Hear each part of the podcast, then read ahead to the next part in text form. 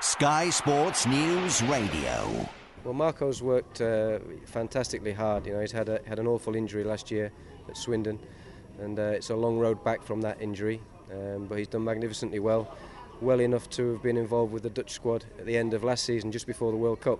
Um, so he was ahead of schedule. Um, he's now accumulating games, match minutes, getting his confidence back. Looks stronger and stronger with every game. So uh, he's one that you know it's really important. He has a good gets a good pre-season under his belt, and we'll have a look at him as as we go through. Kurt played right back or centre back at Saint Etienne last year.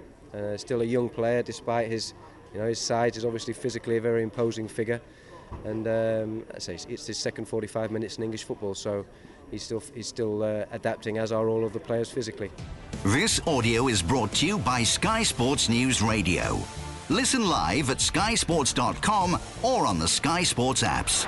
Give us 15 minutes and we'll give you the day's sports news.